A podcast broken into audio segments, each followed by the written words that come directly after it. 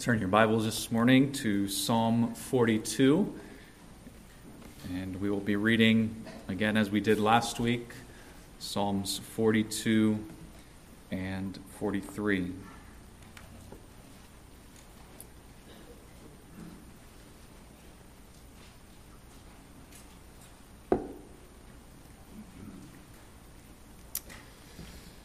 Beginning in verse 1 of Psalm 42. God's word says, As a deer pants for flowing streams, so pants my soul for you, O God. My soul thirsts for God, for the living God. When shall I come and appear before God? My tears have been my food day and night, while they say to me all the day long, Where is your God? These things I remember as I pour out my soul how I would go with the throng and lead them in procession to the house of God, with glad shouts and songs of praise, a multitude keeping festival. Why are you cast down, O my soul? And why are you in turmoil within me? Hope in God, for I shall again praise him, my salvation and my God. My soul is cast down within me. Therefore I remember you from the land of Jordan and of Hermon from Mount Mizar. Deep calls to deep at the roar of your waterfalls. All your breakers and your waves have gone over me. By day the Lord commands his steadfast love, and at night his song is with me, a prayer to the God of my life. I say to God, my rock, Why have you forgotten me? Why do I go mourning because of the oppression of the enemy? As with a deadly wound in my bones, my adversaries taunt me, while they say to me all the day long, Where is your God?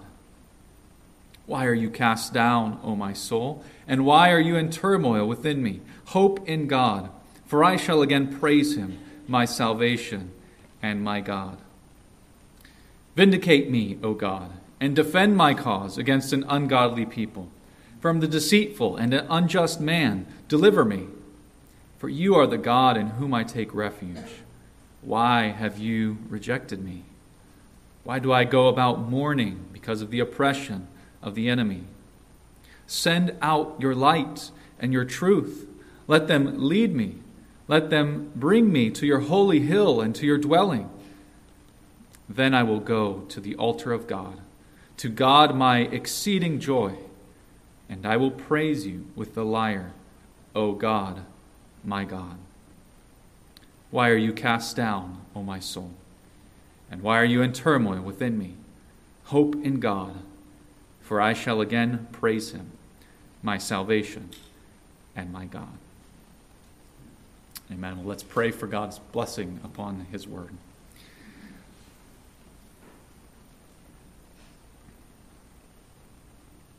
Our God, we thank you that we can come here this morning and hear your word being read to us and being taught to us. You tell us that your word is a lamp to our feet and a light to our paths.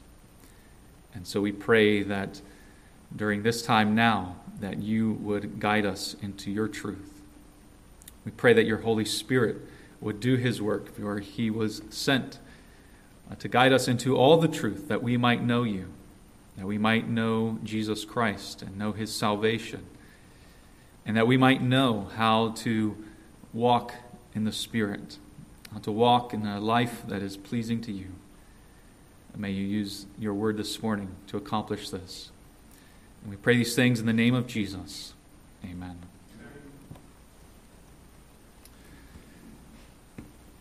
A Christian and his friend were traveling on the path and the path became difficult. Uh, it was a hard uh, road that they were on, and as they were walking, they uh, were on the path with stone walls by it and saw that uh, at the stone wall there were some steps where they could climb over the wall and go on another path. And so they looked over the wall and they saw that it was a meadow, a meadow with a much, which, with a much easier path to walk on. So Christian and his friend decided to walk on that path, but soon after that it started to become dark. And then, as they were walking on the path, the waters started rushing and, and flooding their path, and they were getting bogged down. But finally, they were able to uh, get uh, free from the, the waters and the flood. And it was dark now, so they fell asleep. And when they woke up the next morning, they realized that they were in the territory of a giant. The giant's name was giant despair. And giant despair found him there in their territory and captured them and took them to Doubting Castle. Locked them up in a filthy, stinky dungeon where there was no light, no food, no drink for day after day after day. And giant despair would come every day and beat them up in their cell and then leave them there. He would even tempt them and whisper to them that they ought to just end their lives themselves because their life from now on was just going to be full of bitterness. And he showed them all the bodies, the, uh, the skeletons of all the people that he had already destroyed. But Christian and his friend uh, did not end their lives. They decided not to give up. They sat there, locked in the dungeon. We'll get to what happens next. You probably know this story comes from John Bunyan's Pilgrim's Progress. But it's a great picture of what many people experience. Being in Doubting Castle, being locked up in a dungeon, feeling despair, and feeling as if life keeps beating you up this giant of despair that you just can't get rid of. Well, you may have experienced that. You may be going through that right now. This person who wrote Psalm 42 and 43, a son of Korah, he's writing this psalm because he is in Doubting Castle. He's locked up in the dungeon. He's getting beaten up by giant despair. And we see that in this psalm. We saw uh, much of that despair that he talked about in last week as we looked at most of Psalm 42. And this week we want to continue and focus more on how he gets out of that dungeon. So we saw in the first four verses of Psalm 42 that he was thirsting for God, he was longing for the presence of God, and we talked about how that was similar for us as Christians and how we ought to long to be in the worship of God. But something had happened where he was away from the presence of God, and so he is cast down in his soul. He is very discouraged, and you could even say he is in depression. And then we saw that sorrow that he was experiencing more in verses 5 through 7 of Psalm 42. The breakers and the waves that were pummeling him, like giant despair was pummeling Christian and his friend. He is being overwhelmed by sorrow. Well, now we're going to continue uh, finishing up Psalm 42. We're going to see there the opposition, the great opposition that this son of Korah was facing. Uh, and then we're going to go into Psalm 43 and see the great request that he makes and we will end on the great hope, which we talked a little bit last week, but we want to focus more on that and dig deeper into how that applies to us. Uh, the great hope that we can have to get out of the doubting castle. Well, let's start with the great opposition that he faces in Psalm 42, verses 8 to 11. So he is away from the presence of God. That is what is discouraging him but he's away from the presence of God because there is a human cause. There's somebody behind it. There are some enemies that probably they have captured him uh, because they are continually taunting him, and so, so they must be with him, they must be around him. And so this is what's causing his discouragement. Let's read about this again in verses 8 to 10. By day, the Lord commands his steadfast love and at night his song is with me, a prayer to the God of my life. I say to God, my rock, why have you forgotten me? Why do I go mourning because of the oppression of the enemy? As with a deadly wound in my bones, My adversaries taunt me, while they say to me all the day long, Where is your God? Now you see here that he has a glimmer of faith from verse 8 that he believes in God's steadfast love. He is able at night to, to sing. He is able uh, to pray to God. He is still coming to God because he does have faith that God can do something about this. But he also feels forgotten by God. That's why he says that in verse 9 Why have you forgotten me?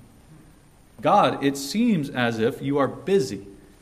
You're too busy taking care of other people, but you have forgotten me. And the reason I feel that you've forgotten me is because of the oppression of the enemy. And what is the enemy doing? He is taunting. He is not physically hurting the psalmist, he is verbally hurting him. He is taunting him, insulting him with his words. It's so bad that he says in verse 10 it's like a deadly wound in my bones. That word deadly wound is literally just the word for murder. It's like murder in my bones. That's what he's saying. My bones are being murdered while the enemy taunts me. Sticks and stones can break my bones, but words can murder my bones. That's what he's saying. Words can hurt you, words can hurt you deeply. Words can make you feel like you want to die. Sometimes words might hurt more than physically being hurt. Proverbs 18, verse 21, talks about this. It says, Death and life are in the power of the tongue. The tongue can bring about death. It can lead to circumstances that can even lead to someone's death. Probably, he's possibly in, in some ways, it's because you can discourage someone so much that they won't even feel like living. James 3 also talks about this when it talks about the tongue being a restless evil and that the, it can set on fire the, the powers of hell. With the tongue, you can start a forest fire. James is, is using this metaphor. With the tongue, you can cause great destruction, you can cause great harm. And so, this is just a reminder to us that we should be careful with our words. We need to be careful that the words that we speak do not tear others down. But the New Testament calls us to have our words always be building up those who hear, to be full of grace. Maybe you have experienced verbal murder. Maybe you've experienced the power of negative words. Maybe it's someone who has insulted you or belittled you or was angry and yelling at you in anger. Someone who gossiped about you, or lied about you, or lied to you. Uh, you know how painful words can be. You know death and life are in the power of the tongue.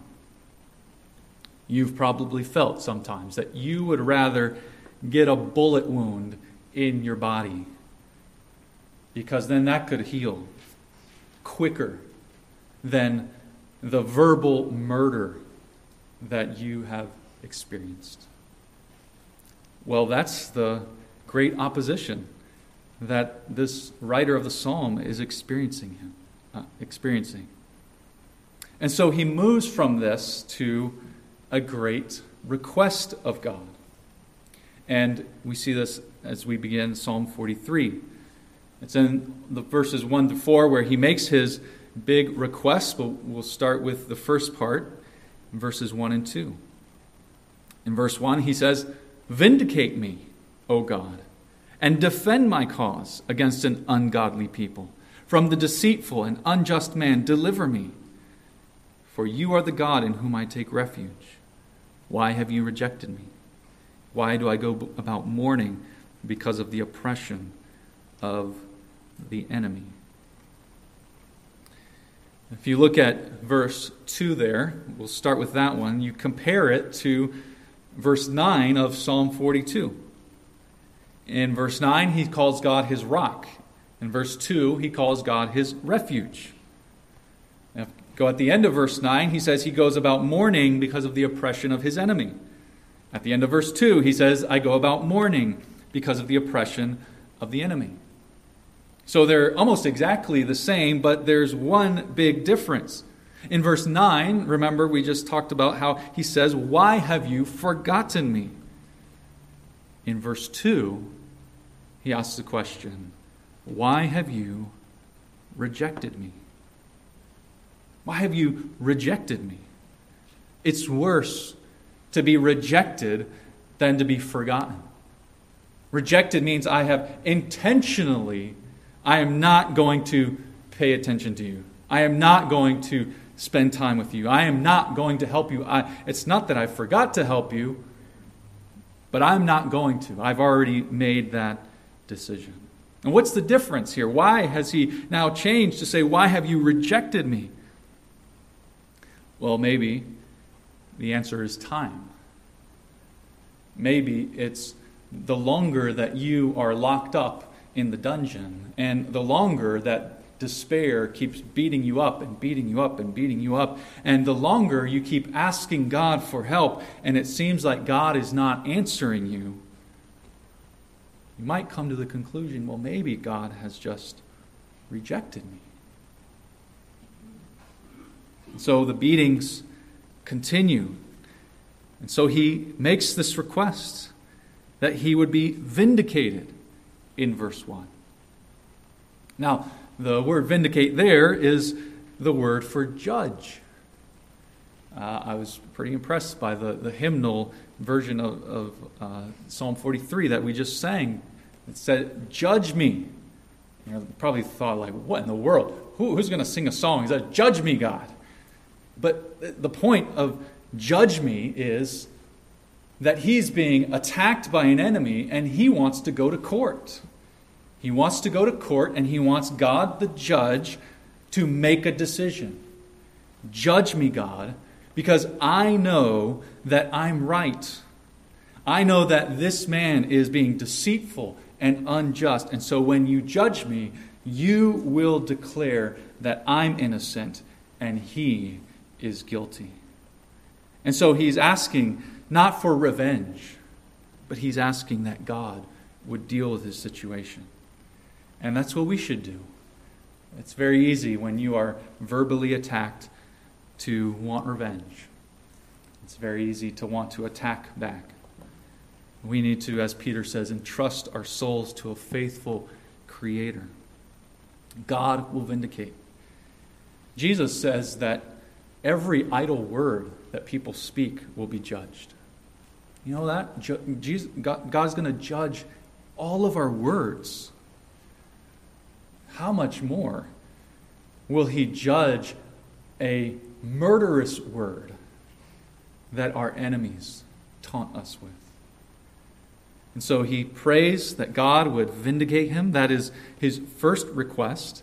Then he prays for God to help him. Verses 3 and 4. He says, Send out your light and your truth. Let them lead me. Let them bring me to your holy hill and to your dwelling. Then I will go to the altar of God, to God my exceeding joy, and I will praise you with the lyre, O God, my God. He calls God his exceeding joy there in verse 4. Uh, we were learning in Sunday school this morning about the kind of way that Hebrew intensifies things through repetition. Well, uh, in Hebrew here in verse 4, uh, it's not really exceeding joy. It's one word for joy and then another word for joy, which means exceeding joy. But you could say like this God, you are my glad joy. You are my joyful joy. You are my rejoicing joy. You are my greatest joy, is what verse 4 is saying. And so we see again his longing to be with God, his, his great joy, the thing that will bring him more joy than anything else, is in verse 4 that he would go to the altar. He could be in the presence of God. And he would go to the altar where he would sacrifice an animal and shed blood because he knew that he was a sinner and that blood must be shed for him to enter into the presence of God. And he would have great joy in looking forward to the promise of how a perfect lamb would be sacrificed once for all that would forgive him of his sins. He is longing to go to the altar of God to have this exceeding joy. But what has to happen for verse 4 to take place? How will verse 2 of Psalm 42 take place? When he said, When shall I come and appear before God? When? When? Well, the answer is verse 3 of Psalm 43.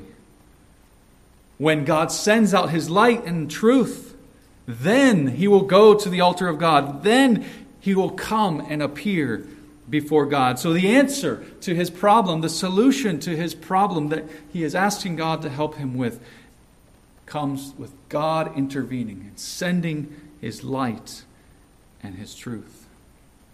It's like he's giving us a picture here of two people two soldiers being sent on a mission by the general. God is the general, sending out two soldiers on a rescue mission. The son of Korah is locked up in a dungeon somewhere, and God, the general, is sending out two soldiers to come and rescue him and bring him, lead him back to the presence of God. Soldier number one, his name is Light. God must send his light. Why? Because, well, he's in darkness. He is in the stinking dungeon with no light. So, light brings joy, light brings cheer. Light also guides the path. Remember Christian and his friend they got into big trouble because it started getting dark. It was getting dark, and so they began to lose their way. Maybe you've experienced that yourself. You need light to stay on the right road. Then the second one is truth. Truth needs to be sent out because it's not enough to have light to stay on the road. What if you're on the wrong road? What if you're walking along a well lit path on the path to nowhere, on the path to destruction? You need truth. You need this soldier named Truth to come and rescue you, to tell you, here is the right path, and then the other soldier, Light, he will illuminate your path so that you can go on it. Well, God promises to give light to those who ask him. It's the work of the Holy Spirit, he says in 2 Corinthians chapter 4, that God shines the light in our hearts, the light of the knowledge of the glory of God in the face of Jesus Christ. If you are not a follower of Christ, if you don't uh, believe in him and you're not repenting of your sins, you are living in darkness. And what you need is that the Holy Spirit to illuminate your heart so that you can see the glory of God in the face of Jesus Christ. Uh, you might have known about Christ, you have heard things about him, you know the Bible, maybe you come to church, but you don't see really what's the big deal. You don't see why you should totally give up all your life to do whatever he calls you to do. As Jesus says, to take up your cross and deny yourself, because that's what it means to be a Christian. You think, well, it seems like it makes sense. It's kind of true. I get it. But I just don't see the glory of God in the face of Jesus Christ. Well, it's because every person to be saved needs the Holy Spirit to open their eyes, to give them light. And so we pray, send out the light. And if that's you, that's what you should pray. You know, I kind of I want to believe it seems like the right thing, but I just don't really get it. Then you should pray, God, send me your light. Open my eyes. Or maybe you're a Christian, but you are in the dungeon. You're discouraged. You can also pray, God, send out your light. I need you to bring me joy. I can't manufacture this on my own. Please give me joy in you. Send out your light to shine in my heart. God also sends his truth. And Jesus says in John 16, verse 13, when the Spirit of truth comes, he will guide you into all truth. The Spirit tells us what the truth is and convinces us that Christ is really the only way. The Spirit convinces us that the Bible is true and it's the Word of God. And God is sending out the truth. You know, it's easy to look around at the world and be discouraged, but we forget how much truth is being sent out. There are people all across the world preaching the true gospel.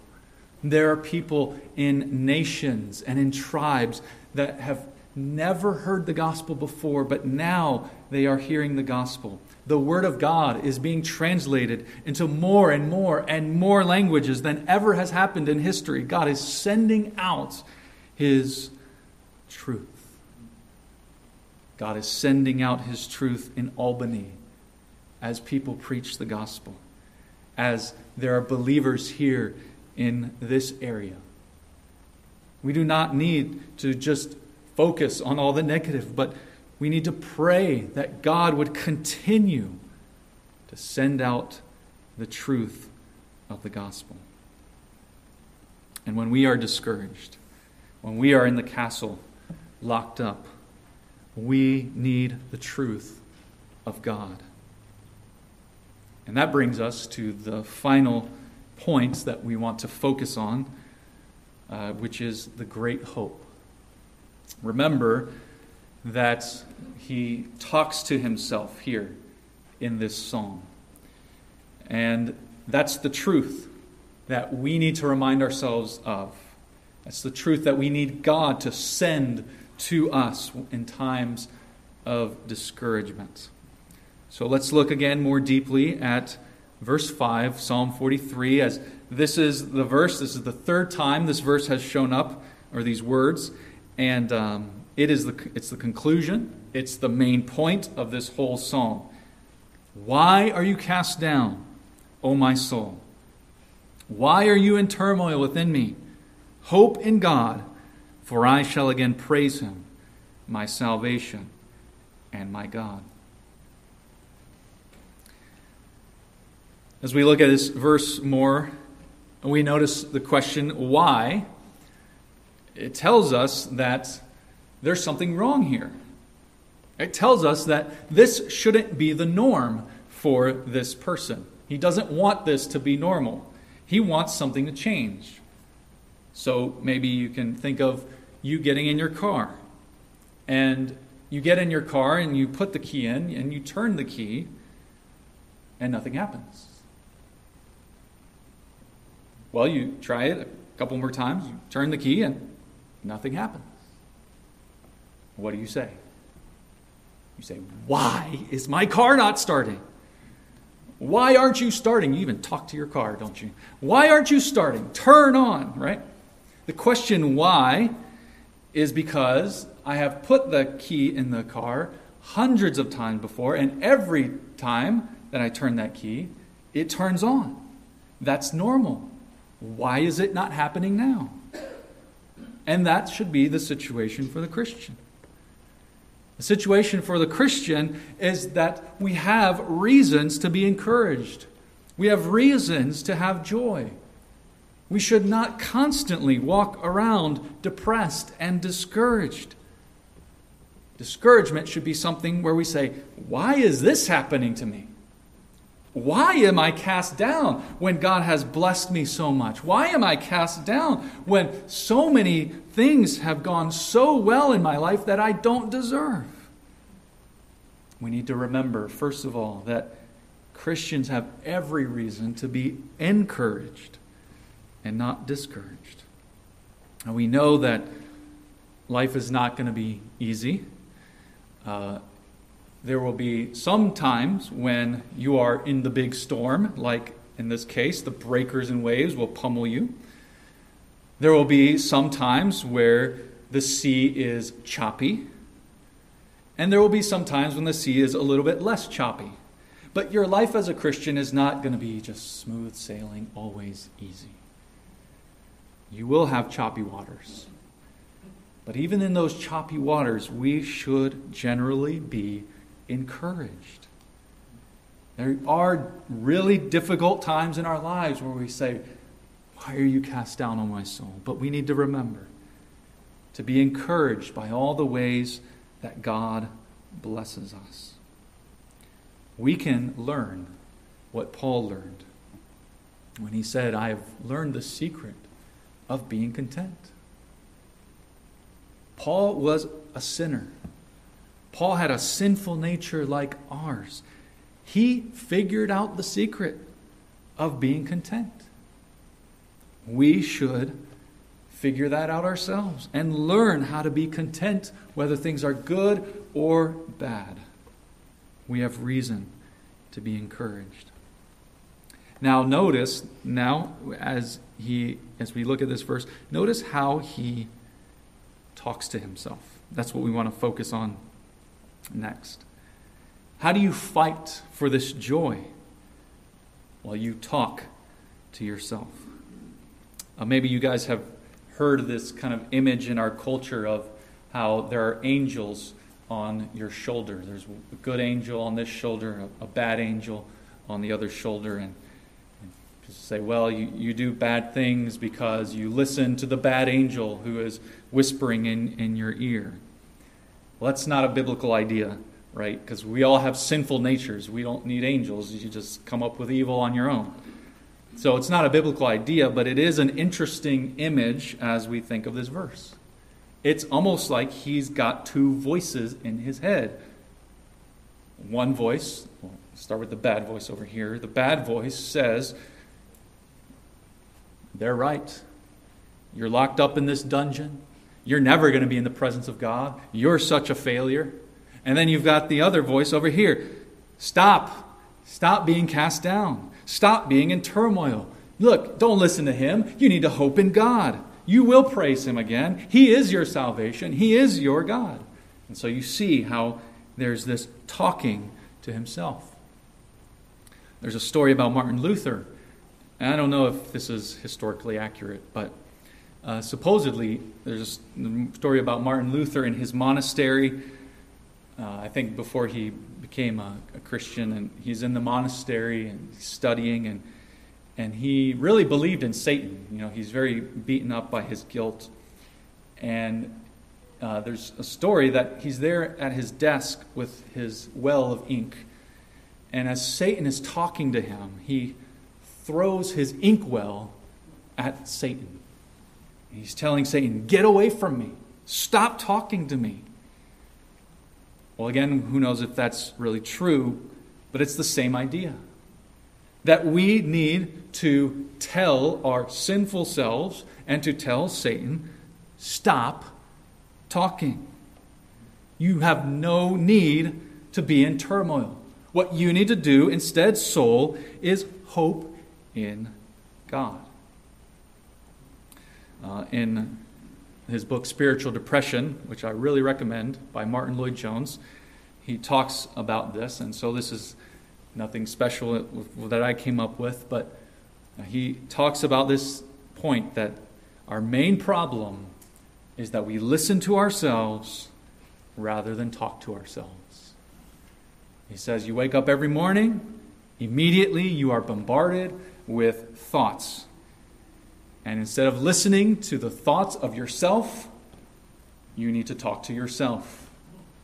You need to tell yourself what to think. He says the problem is that we listen to ourselves more than we talk to ourselves. We see this in the Bible. Isaiah 26, verse 3. He says, You keep him in perfect peace, whose mind is stayed on you, because he trusts in you. How do you have perfect peace? Because your mind is stayed on him, on God. So, what we need to do is work to stay our minds on him. We also see this in Lamentations 3. Might help if you want to turn there yourself uh, to Lamentations 3, verse 19 through 22. And this is where, uh, after the temple's been destroyed, they are, they are lamenting, they're calling out to God. And he says in verse 19, Remember my affliction and my wanderings, the wormwood and the gall. So he's experiencing bitterness, this bitter pain, suffering, the wormwood and the gall. And then he says in verse 20, My soul continually remembers it and is bowed down within me. You see, he's listening to his soul. His soul is reminding him constantly You're suffering. Here's this gall, that bitterness that God has given you to drink. And so his soul is cast down, like in the psalm. So what does he do? Verse 21. But this I call to mind, and therefore I have hope. The steadfast love of the Lord never ceases.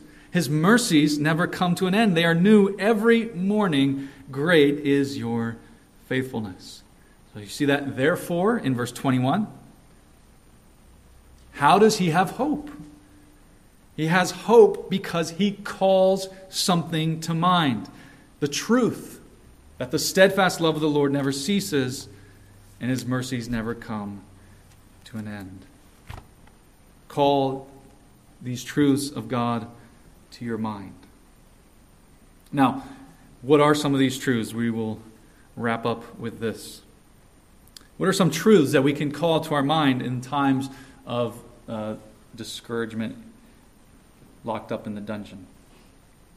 Maybe some of these truths some of you have not heard. You didn't know they were in the Bible. That's the case with, with me for a long time. I did not know these things were actually in the Bible. My guess is if you've been to this church for a while, you know these truths, but maybe they haven't really sunk deep into your heart. So, a few things that have greatly encouraged me. First is that God chose me from the foundation of the world, from before the foundation of the world. Uh, in our confession at the end of chapter 3, it talks about, as the chapter is about predestination, at the end of it, it says, This doctrine of predestination is meant to bring abundant consolation to those who sincerely obey the gospel. The whole point of election or predestination is to glorify God and to bring abundant consolation to you. And so when you are discouraged, if you are a follower of Christ, you need to call this to mind.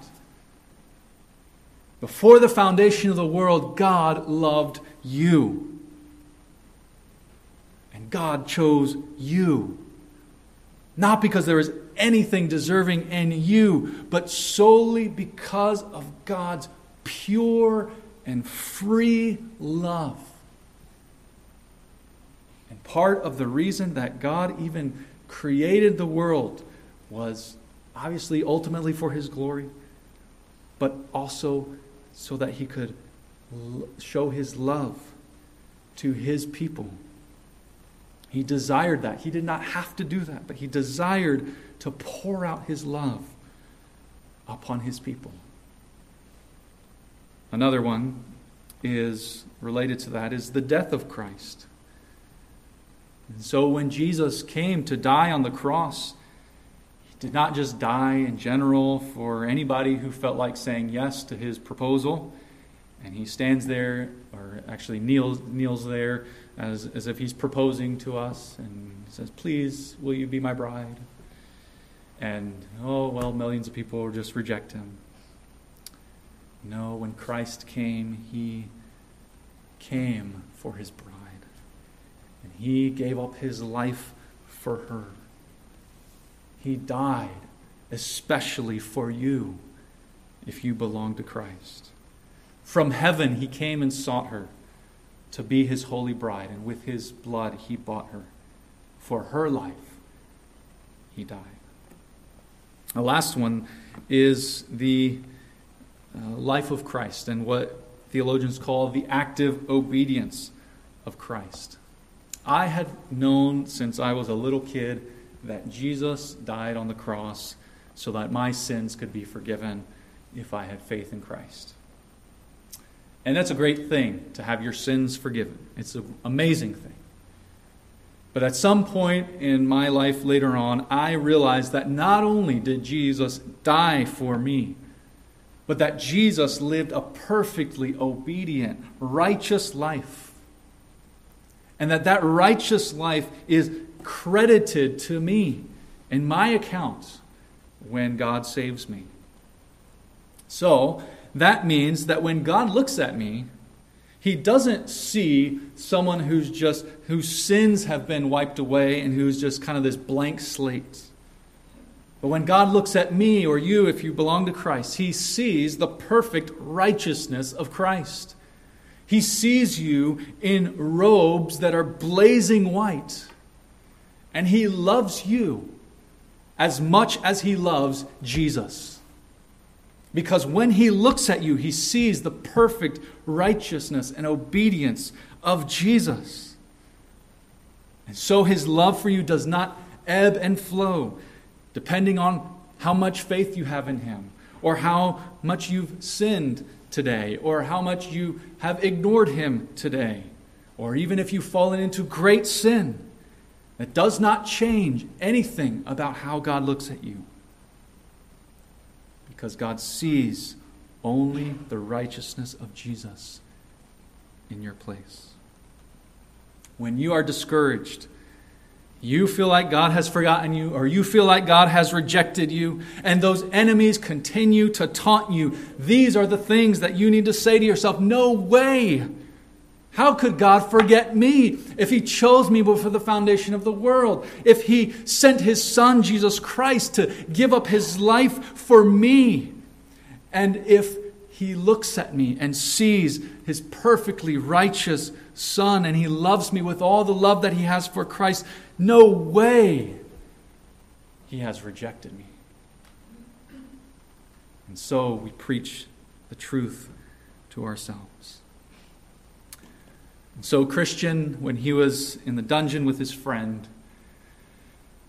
realized that he had a pocket on his shirt, and that inside his pocket there was a key. And he says, What a fool I have been. This whole time I had the key to get out of the dungeon. The key is called promise. The promises of God the truths of God. They are the key that are hidden in our hearts. And we remember them, we memorize God's word, we memorize the truths of the gospel.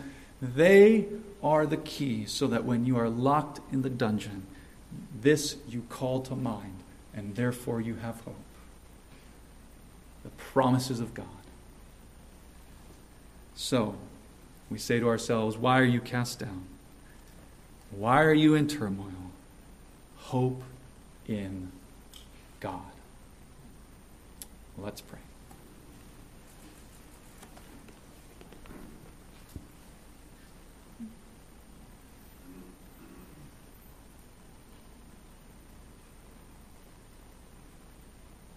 Our God, we come to you, grateful that you are the God who is abounding in mercy and steadfast love and for your great love for your people. We thank you. We praise you.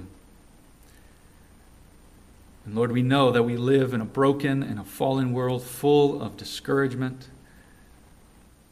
full of even people who hurt us and sin against us,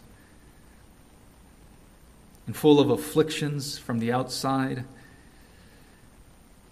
We pray, Lord, that you would teach us what Paul learned about how to be content, whether things are good or things are bad. May you give us your very great and precious promises. May they be hidden in our hearts. May we call them to mind and therefore have hope. We pray these things in Jesus' name.